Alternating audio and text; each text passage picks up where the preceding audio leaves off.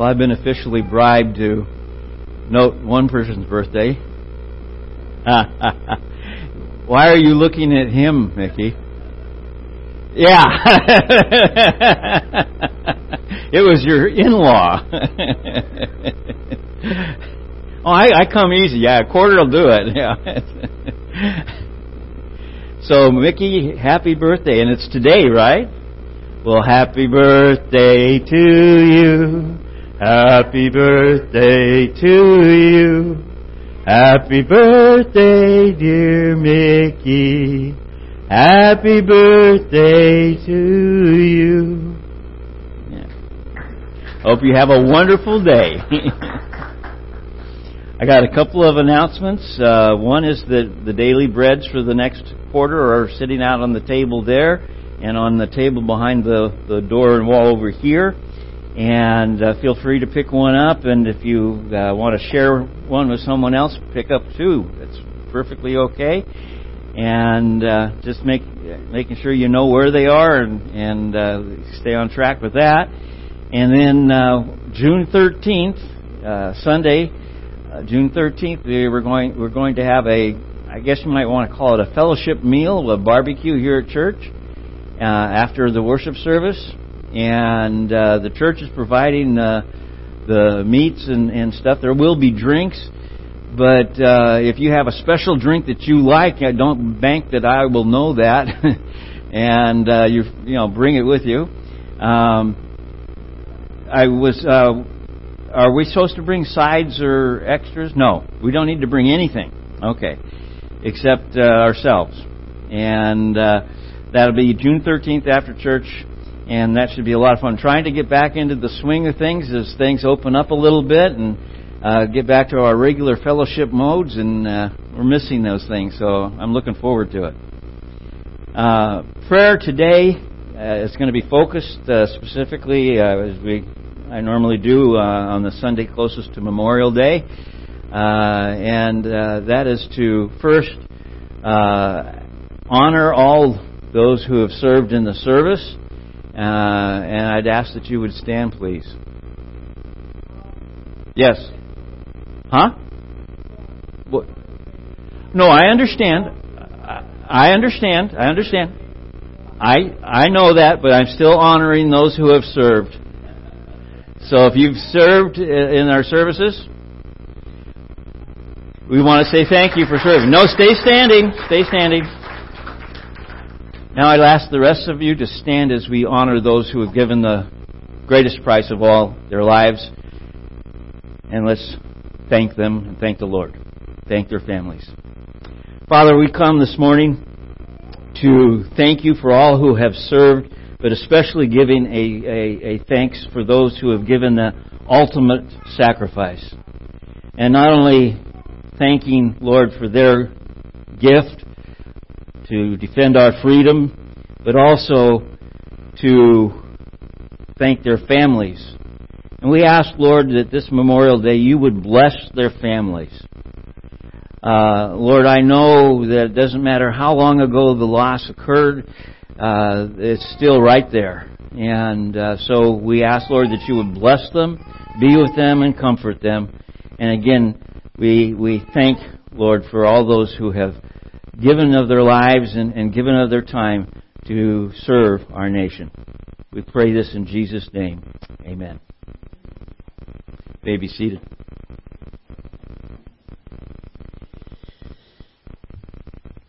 The uh, message this morning is from the book of Psalms, and it's actually Psalm number one. And uh, those of you would like to look it up, and I'll give you a second to do that and get my notes organized here.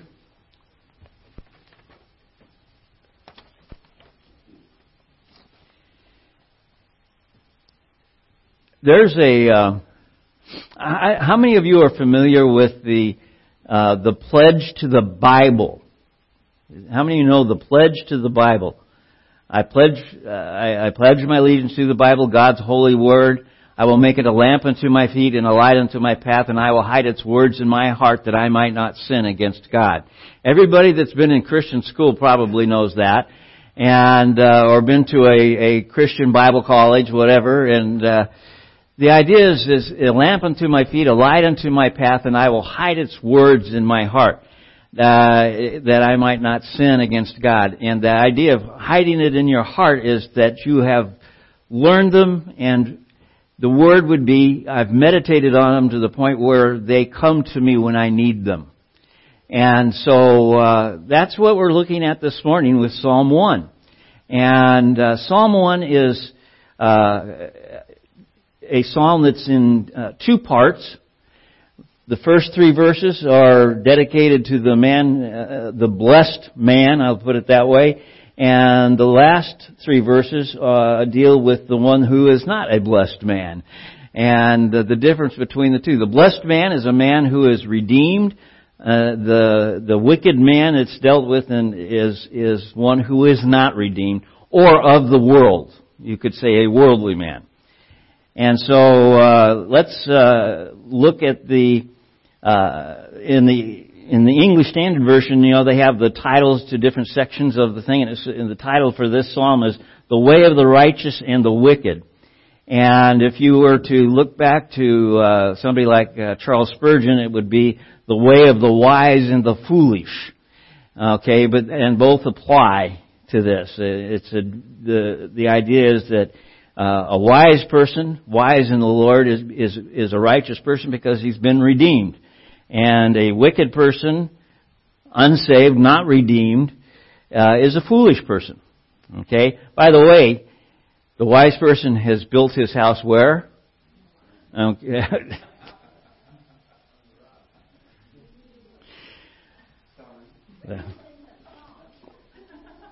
That's one.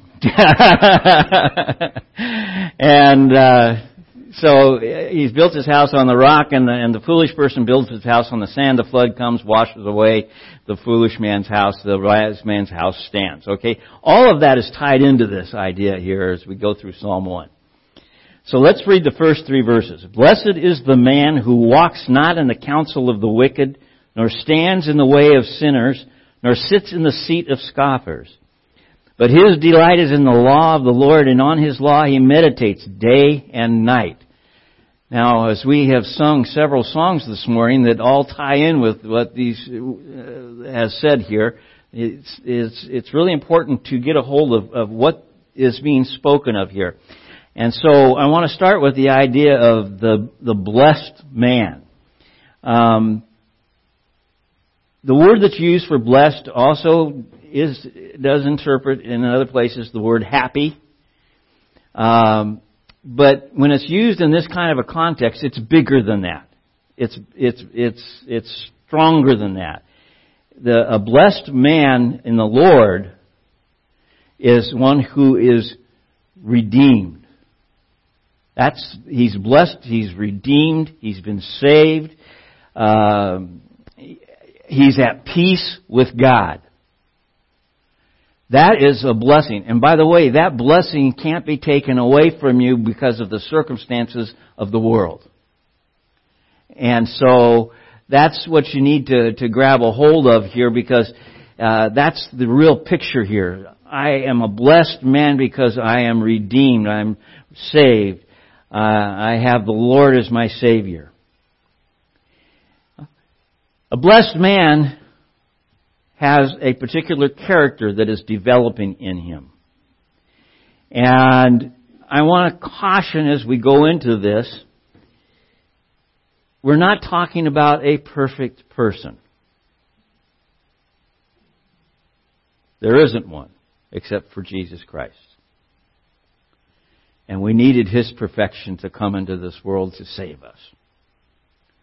Okay? What we're talking about is the one who has made a choice of a direction in his heart and his mind.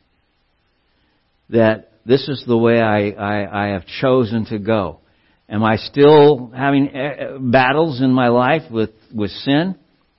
I again always refer back to Romans 7 as the easiest place to go and think of that final line, wretched man that I am, Who's going to save me from this body that I'm in, this flesh that has encapsulated me, encapsulated me, and and and and then he says, Jesus Christ, Son of God, He's the one that's going to save me. And then he goes right into verse eight, chapter one, uh, ver, chapter eight, verse one, where it says, "There is no condemnation for him, he who is in Christ Jesus." So that's what makes us blessed. We are in Christ Jesus. So this man is, as he, as we look at this, he, we now are going to look at the, develop, the developing of his character. Uh, and this idea of, of, of character tends to be something that has become, in a sense, like a habit.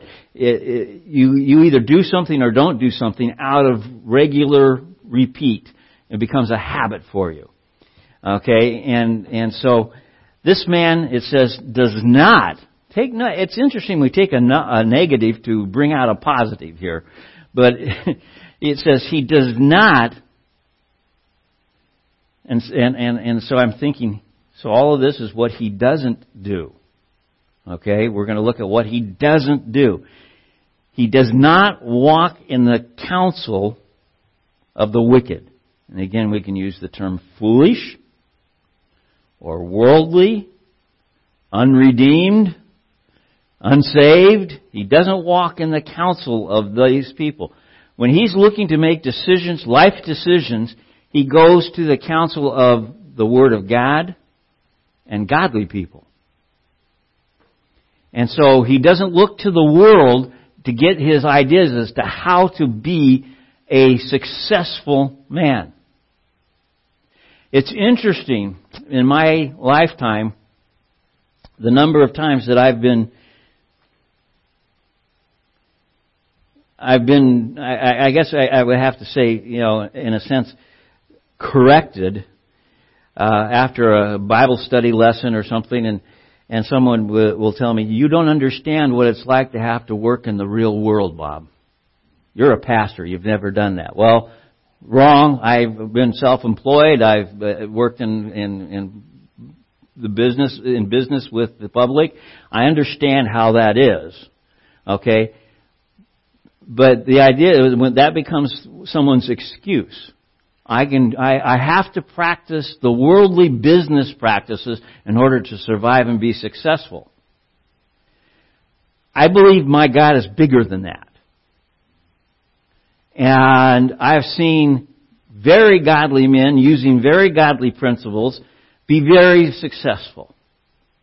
And so I, I look at that and say, you know, the, the reality here is that a man who is blessed, redeemed, saved, born again, all the terms that we normally put with that, he chooses not to look to the worldly way of doing things. He's looking for a better path, a better way.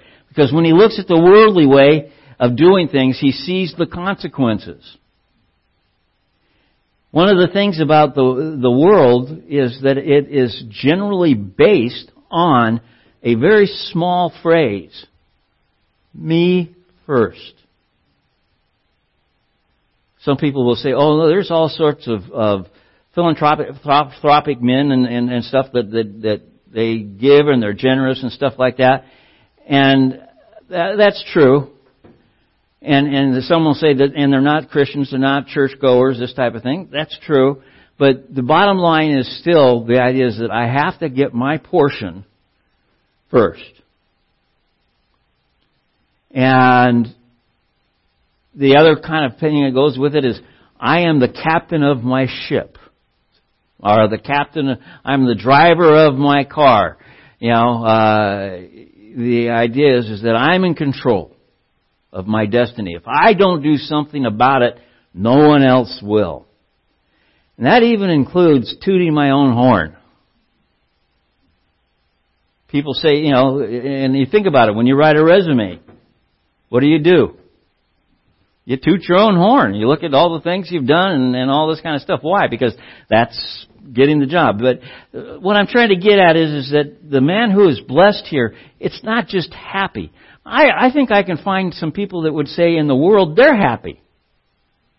In fact, I think I could find some people in the world that don't have Christ that would say they have been blessed and use it in a very broad, worldly way. Look at all that I have. So, what we're looking at here is a person who has made a decision. The first decision that, that, that, this person has made is that I'm going to seek my counsel from God through His Word and through godly, wise people. So he doesn't walk in the counsel of the wicked or the worldly or the unredeemed. This idea of counsel, by the way, is more than advice. It's also instruction and example. You know, you look at, at people and, and get the instruction. There are, how many self-help books there are that are of the worldly nature. They're not, they're not Christian. Uh, they, they, and you go to any bookstore and there's, it's almost overwhelming the amount of self-help books there are now. And and you, what they're saying is that you, you, here's the seven principles or here's the ten principles. And you start to look at them and it's all about me. How I, I can become successful. And, and the, the end result is, is that I, I'm looking to the, again, to the worldly way of, of getting through this life. Uh, and, and my counsel, my instruction, my teaching, all of this, uh, do I look to the world or do I look to God? The blessed man looks to God. Now, the second thing here is, is, is, is that this person does not stand in the way of sinners. The blessed man does not stand in the way of sinners. What he's saying here is the first thing is I don't counsel take my counsel from the, the, the world. As a result, I don't stand in the way of sinners. I'll, I'll make that more clear in a minute. Don't stand in the way of sinners. What is the way of the sinner or the path of the sinners? It's the route that the, that the world goes.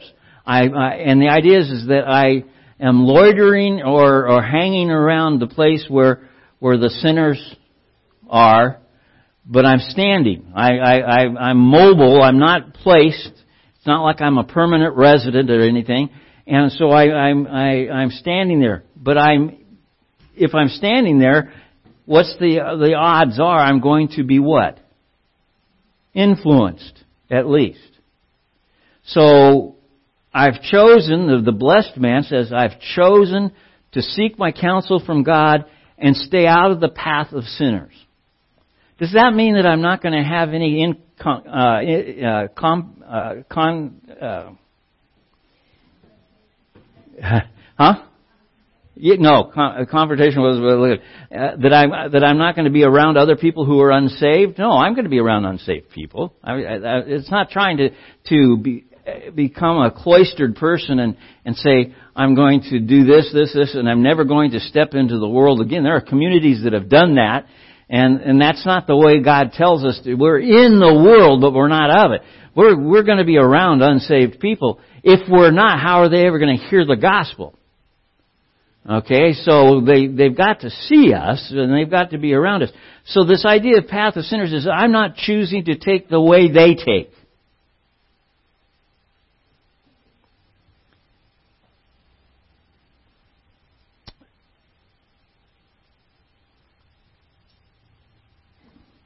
Walks not in the counsel of the wicked, does not stand in the way or the path of sinners.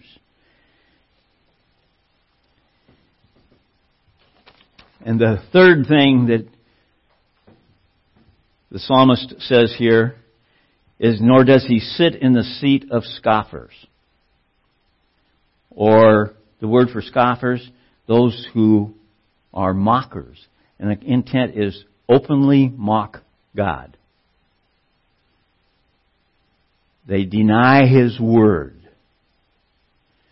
And when it says openly mock God, it means in their actions and their words, their, the, the way they live their lives. And within the framework of Well, what uh, I was just talking about with Alan before the service. Uh, the sex education programs that are coming into California's education system.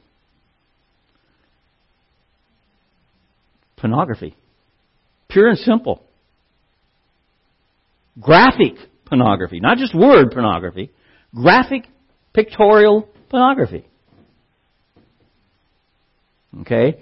And so what we're looking at there is, is uh, that is a mocking of God. God holds the sexual relationship between a man and a woman sacred, and then you have an education system that's saying all doors are open to all gender context, including bathroom doors. That's mocking God.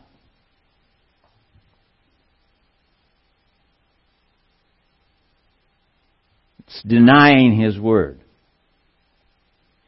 But this idea of, of sitting with, we can't avoid having coming into contact with this, but we, the idea of sitting with this is to take a seat means to join the group. To become a part of. You're now, you're, you're, you're, you're sitting in such a way that you're with them, listening to it, and being influenced by it. Notice how this is a, really, it's a progression. I take, if I take the counsel of the world, I'll end up standing in the pathway of sinners, and ultimately down that pathway I will be sitting with those who mock God. That's what it's trying to say. The blessed man, the man who is saved, redeemed of, of God, does not do that. He has made a choice. Does it mean that, that we're, we don't, that we're perfect? No. It means that we are under the blood of Christ, but we are we we look at this and and and because of our redemption we are saved and the desire of our heart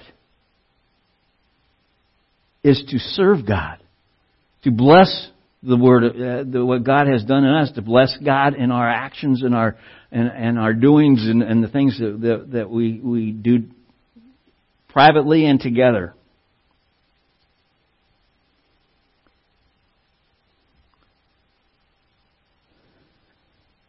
So where does the blessed man get his counsel? Well, I've said it already. He's seeking the Lord. He's getting it through his word, the, the word of God. And it says very clearly, verse 3, His delight is in the law of the Lord, which is a phrase that literally means the word of God. And that's where we have to, to take a look here and say, okay, why am I so sure that that's where I want to, to seek out my counsel. And all I'm going to do is, is read to you from 2 Timothy chapter 3. To Paul writing to Timothy, he says in verse 10, You, however, have followed my teaching, my conduct, my aim in life, my faith, my patience, my love, my steadfastness by the way, he's quoting fruits of the Spirit there. Um, my precaution, uh, per- persecutions and sufferings that happened to me in, at Antioch, Iconium, and Lystra, uh, which persecutions I endured, yet from them all the Lord, yet from them all the Lord rescued me. Indeed, all who desire to live a godly life in Christ Jesus will be persecuted while evil people and impostors will go from bad to worse, deceiving and being deceived. But as for you, listen carefully now. As for you, continue in what you have learned and have firmly believed, knowing from whom you learned it. In other words, know who is the person that's teaching you. Be sure of their credentials. Are they are they a Christian and do they hold the value of, of Christ? And the in the sense of his literal bodily resurrection, all the things that go with this. And this is important. I'm amazed at what I've been reading over the last couple of years coming out of, of, of various surveys uh, in reference to what's being taught from the pulpit in churches in the United States and in the Western world. But a lot of it is, is, oh, Christ was a good man. His teachings were resurrected, not him. That's not what the scripture says. There was a bodily physical resurrection of Jesus Christ. The tomb was empty. And people say, well, how do we know? They got the wrong tomb. This is, these are people quoting themselves as Christians. Oh, they, they, they, got the wrong tomb or the body was stolen and all this kind of stuff. That, doesn't make any sense. If the body was, if they had the wrong tomb, the right tomb would have been identified and they would have shown that he was still in the tomb. The Romans and the, and the, and the Pharisees knew exactly where he was and they would have gone. But I'm, and I'm sure they checked it out. And there was nobody. So now they said, okay, Roman soldiers who are on guard, say you fell asleep, risk your life, uh, you know, but we'll set it up, we'll talk to your commander so you won't be in any trouble. And tell him you fall asleep, and when you woke up you saw them carrying the body away. So the people carrying the body could outrun soldiers. Trained military guys. Oh, come on. You see, it, it, it keeps falling apart. The bottom line is, what you have believed, know who you who is teaching it and, and what it is they're teaching, and how from childhood you have been acquainted with the sacred writings which are able to make you wise for salvation through faith in Christ Jesus. And this is the key to all of this. Verse 16. All scripture is breathed out of by, out by God and profitable for teaching, for reproof, for correction, and for training in righteousness that's why we come to the Word to get our teaching, to get uh, an understanding of who God is, to get our counsel.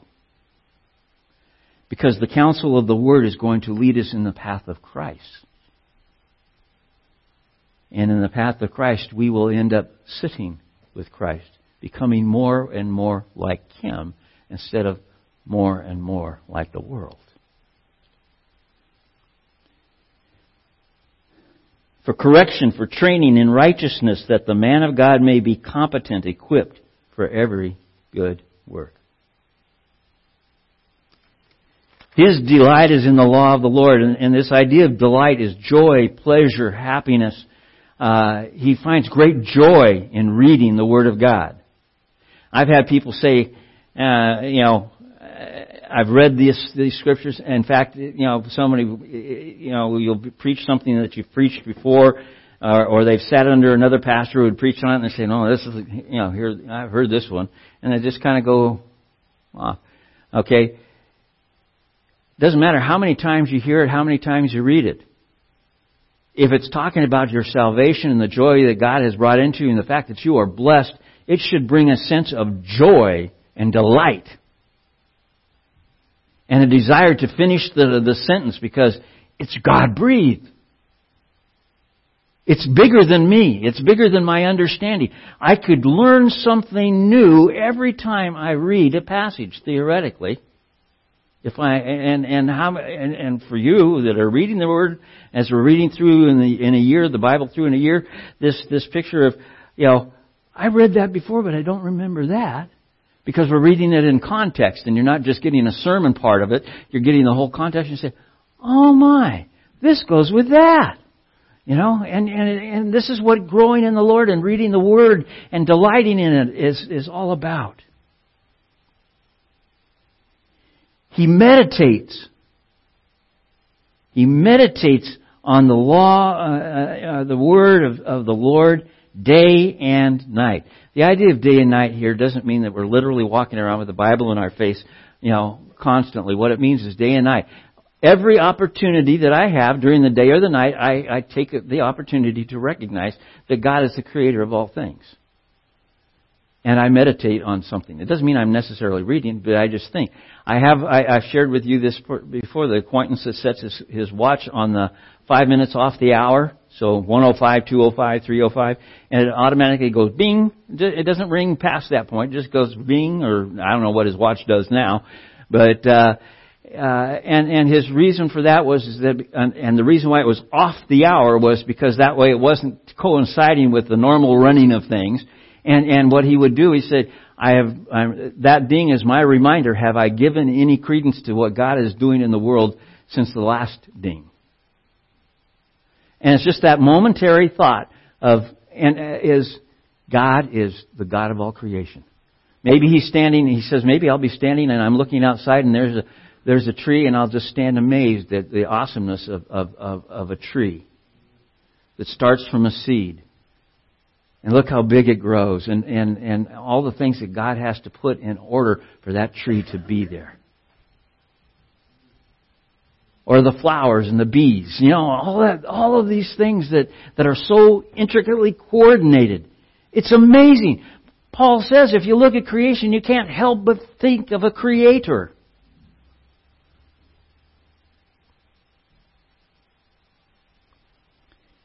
This idea of meditate and you'll have to understand, you know, Charles Spurgeon uh, was writing in the in the well in the 18 well the Treasury of David, which is about the Psalms. Uh, he, he was writing those in the 1860s. Okay, he was quoting theologians from the 1600s in the in the 1500s and and and and so think of that as, as you as you hear this. One of the interpretations for this idea of meditating. Now, what do you normally think about when when somebody says meditating? And I've, if if you're like me and you're one of the 60s and 70s kids, transcendental meditation. Okay, uh, what? How do you, oh, you empty your thoughts? And uh, no, that's not this. You don't emptying your brain and your mind is not what God's asking you to do. He's asking you to focus it and fill it. Okay, um, but what do you think about ways and ideas of meditate? What is another word? What's a synonym for meditate? Anybody want to offer one? What? Thinking, okay, thinking on it. Focusing on it, okay? Anyone else? Concentrating. Something I'm really, you know, concentrating on. You read Spurgeon. Not too many people would get get that without a word study, anyway. But uh, the the the the to ponder, to uh, muse. You know, there's all sorts of words that are synonyms to the the idea of meditate. But the one it is, and and and Grant nailed it, is to chew like the cow chews its cud. Now, how do you, how does a, a you know, if you ever watch a cow, they, they, they, they chew and chew and chew and chew until it's almost, what they're chewing on is liquefied before it goes in so that they'll, their system will digest it. And so it includes chewing it to digest it. It's all tied into this. And so he was quoting some of these older guys and they were saying, chewing the cud to, in order to digest it. I'm thinking that's kind of gross, you know. And and then I realized that was that would be terminology that people would understand at that point in time.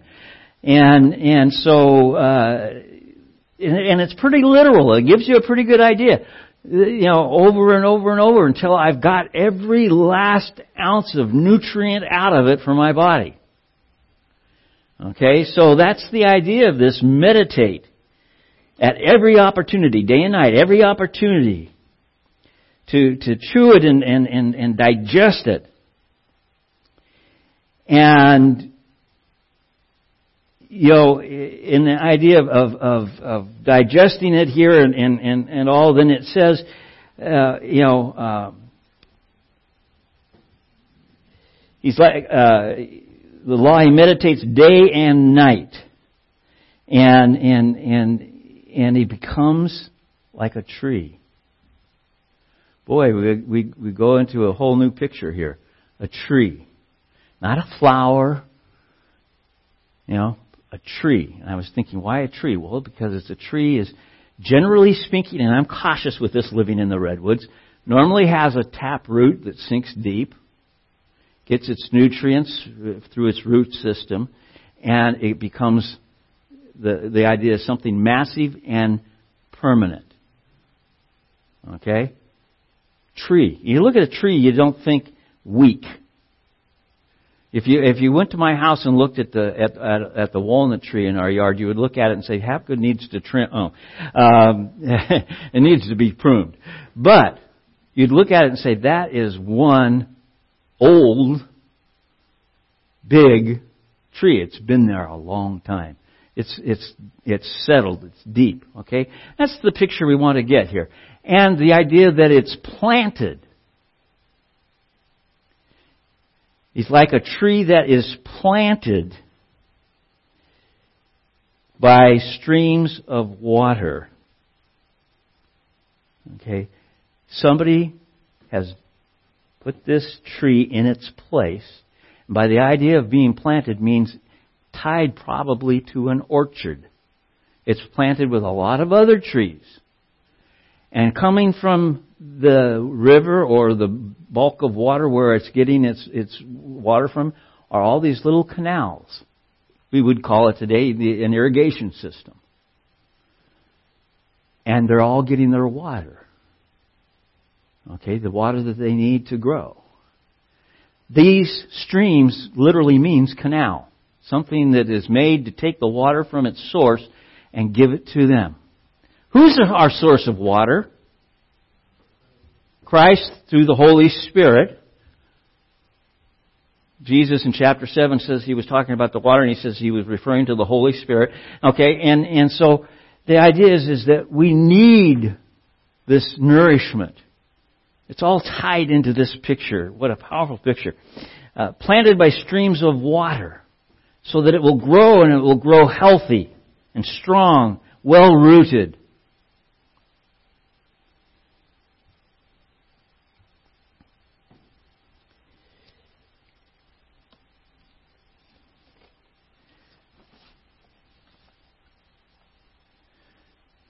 Quite a contrast to those that are sitting with the scoffers. He's in an orchard of trees that represent the, the strength and power and majesty even of God. It's like a tree planted by streams, canals, irrigation ditches, if you will, of water. Holy Spirit coming to them. And it yields its fruit. It yields its fruit in its season. It, it, it has a purpose. The tree isn't just to sit there. It has a purpose. It's to yield something. It's to yield fruit. What do you think the, the fruit that it's talking about here is? It's the fruit of the Spirit. Love, joy, peace. And include with that, love your, love the Lord your God with all your heart, soul, and mind, and love your neighbor as yourself. In other words, it's the things that God has pointed out that are to become your character yielding its fruit means showing what God has done in you and producing it at just the right time.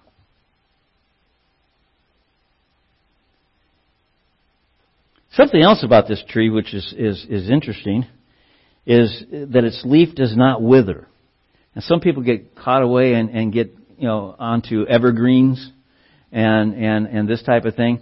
And there's nothing wrong with that. And there are a lot of, of, of fruit trees that don't lose their leaves. So, but I think there's a miraculous thing going on here. Whether it doesn't matter what kind of fruit tree it is, because of the nature that God has given it and God is nurturing it, it stays green and vibrant all the time.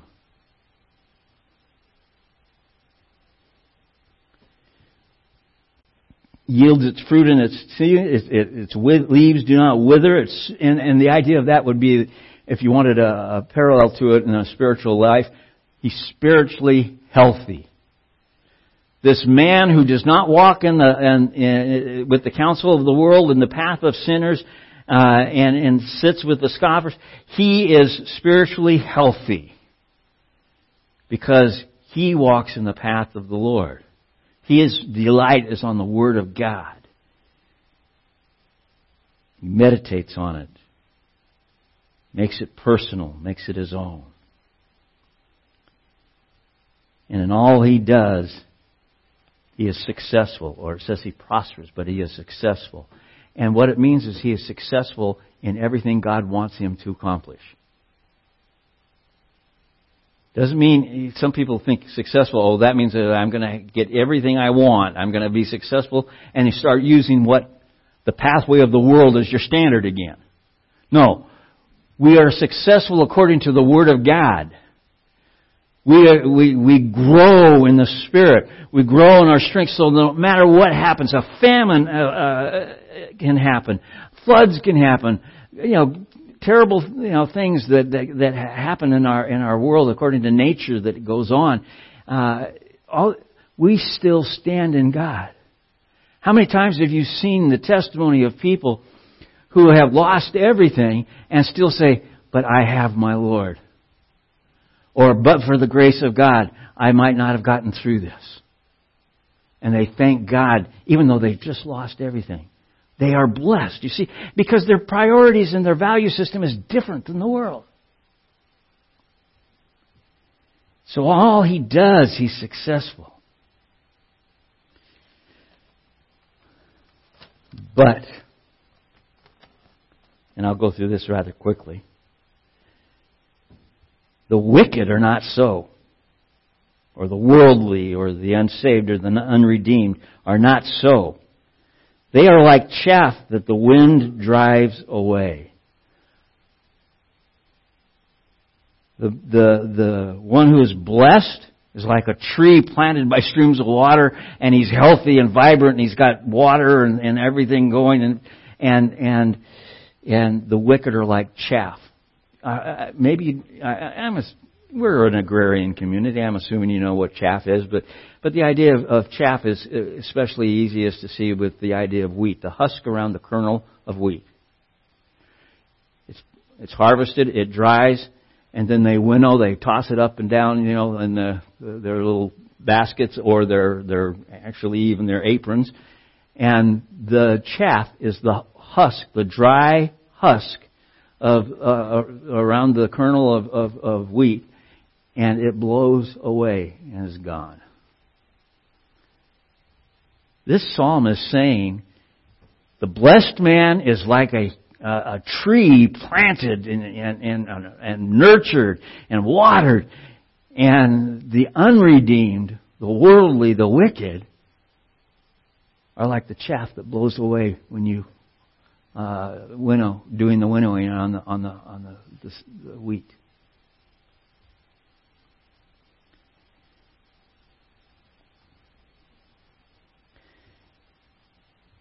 He says, the chaff the wind drives away. Therefore the wicked will not stand in the judgment. In other words, at the, at the point in time of the judgment, they will not be able to stand acquitted. Okay? Nor sinners in the congregation of the righteous. They won't be, there'll be a separation. For the Lord knows the way of the righteous, but the way of the wicked will perish or lead to destruction. There'll be a separation. There's a, and, and, and it says the, the, the unredeemed will not be able to stand before God in the sense of, of that they, that they have been covered by Christ. Their way is the way of perishing or destruction. It's a powerful picture here. And I want to encourage you as you as you look at this, as we start with this this psalm. And by the way, we're gonna we're gonna go through the book of Psalms very fast because we're going to Psalm one today, and next week we're on Psalm one fifty. Okay, so we're we're going to go through it quickly. So you've got a lot of reading if you're if this is you're going to read them in between. But but the idea is is that this psalm sets the stage for the rest anyway. But the idea of more than anything else is the blessed man he looks at the world and says no. It's, it's basically that simple. He looks at the world and says, No, I'm not going to follow that pattern to live my life. I'm going to go to the Word of God. And the Word of God says that, I, that, I, that if I'm a blessed man, I love His Word. I, I, I'm enriched by His Word. I am driven by His Word. I am counseled by His Word. I am led by His Word.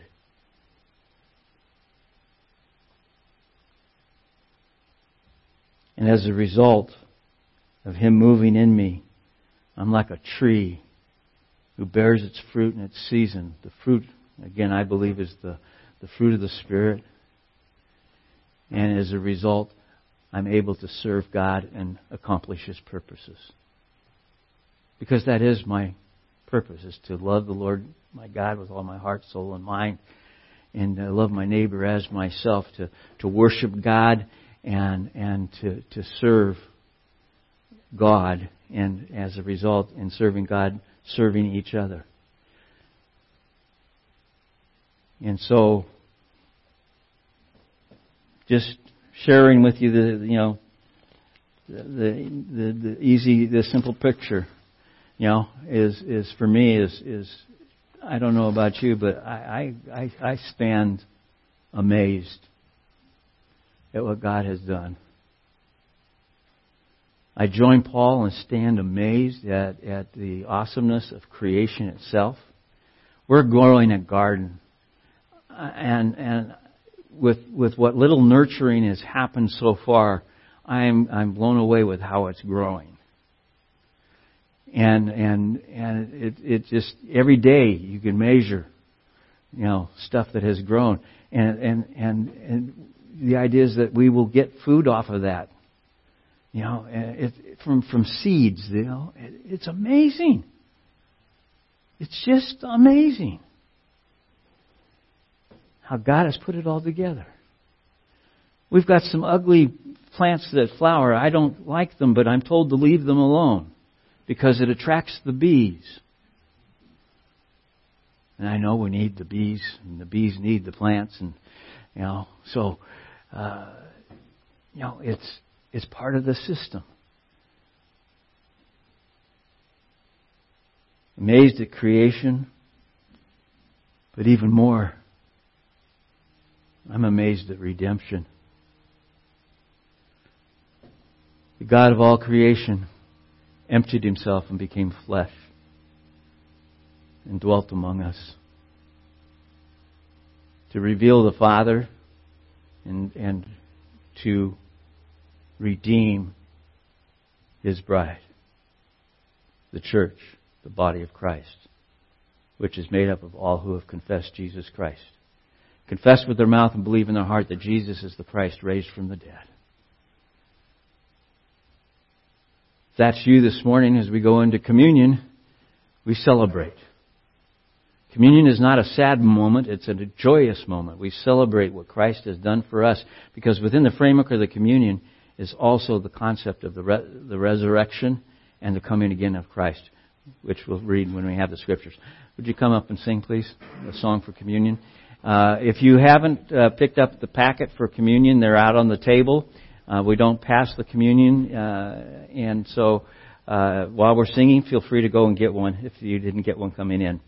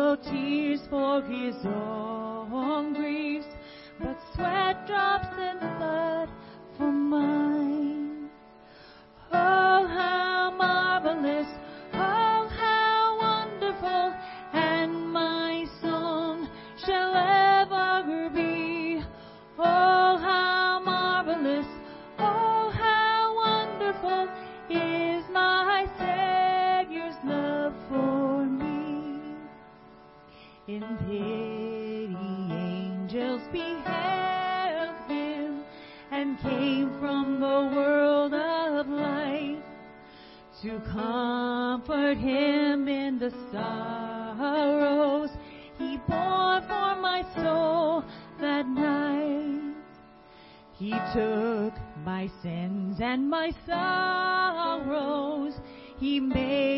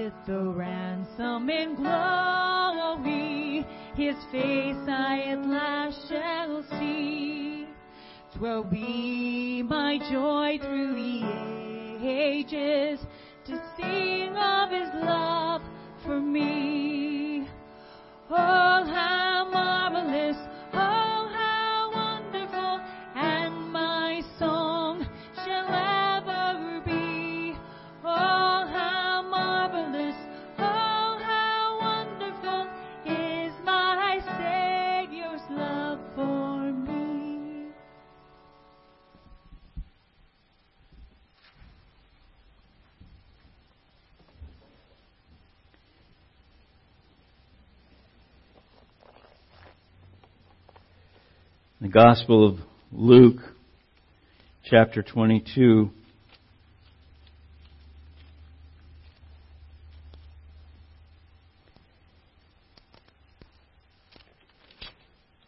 We have Luke's account of the Passover with the disciples. And in verse 14 speaks of the Lord's Supper. And when the hour came, Jesus reclined at the table and the apostles with him. And he said to them, I have earnestly desired to eat this Passover with you before I suffer, for I tell you, I will not eat it until it is fulfilled in the kingdom of God. And he took a cup, and when he had given thanks, he said, This is the, said this and divided it among yourselves. For I tell you that from now on I will not drink of the fruit of the vine until the kingdom of come, God comes. And he took the bread, and when he had given thanks, he broke it and he gave it to them, saying, This is my body which is given for you. Do this in remembrance of me.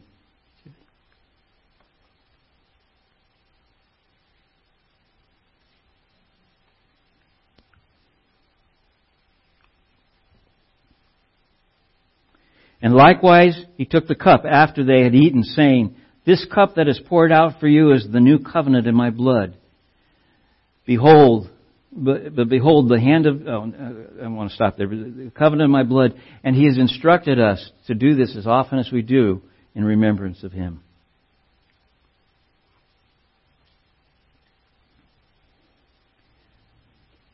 Father, we come this morning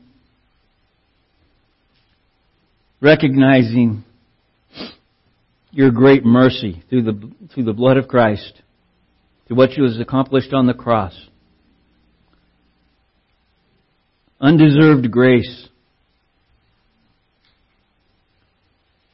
You put us on the path to your kingdom.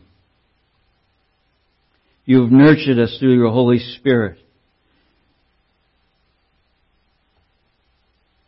You have blessed us. We ask, Lord, that as we go, we would look at your word as, again, that the, what a, a, gift we have been given, a God breathed pictures of, of who God is and what you have done for us and what is yet ahead. I think of, of how we can come to your word and look and see what you have done, what you are doing, and what you are yet to do. And we do stand amazed at all that you are doing. We worship you, we praise you, we thank you. Go with us now in Jesus' name. Amen. Would you stand as we close, please?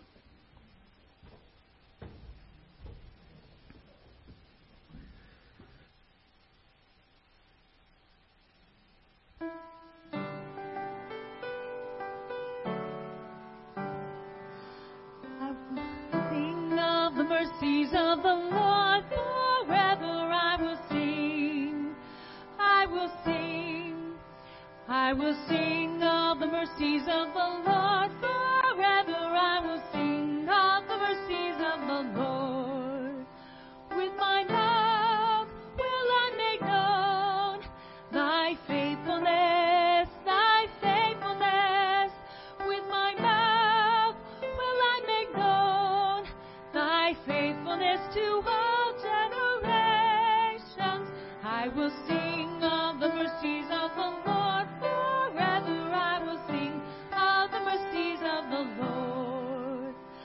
I will sing of the mercies of the Lord forever. I will sing, I will sing, I will sing of the mercies of the Lord.